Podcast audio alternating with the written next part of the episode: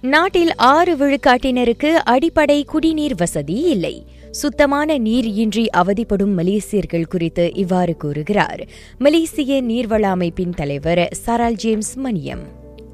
நாட்டில் சுமார் ஒரு ஒன்று புள்ளி ஆறு கோடி மக்களுக்கு சுத்தமான மற்றும் பாதுகாப்பான குடிநீர் கிடைக்கவில்லை. சுத்தமான தண்ணீர் கிடைக்க நம்ம என்ன செய்ய வேண்டும்? இது அரசாங்கம் அல்லது தனியார் அமைப்பு அல்லது நீர் அமைப்பு பொறுப்பு மட்டும்தானா? இது அனைவரும் முக்கியமான ஒரு பொறுப்பாகும்.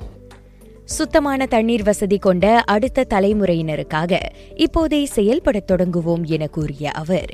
மக்களாக நாம் அரசாங்கத்தை தனியார் அமைப்பு நீர் அமைப்போடு நம்ம ஒன்று இணைந்து நம் தண்ணீரை முறையாக பயன்படுத்த தொடருவோம். எதிர்வரும் அஹ், தலைமுறைக்கு நிலையான தண்ணீர் விநியோகம் கிடைக்க நம்ம இப்பொழுது செயல்பட வேண்டும்.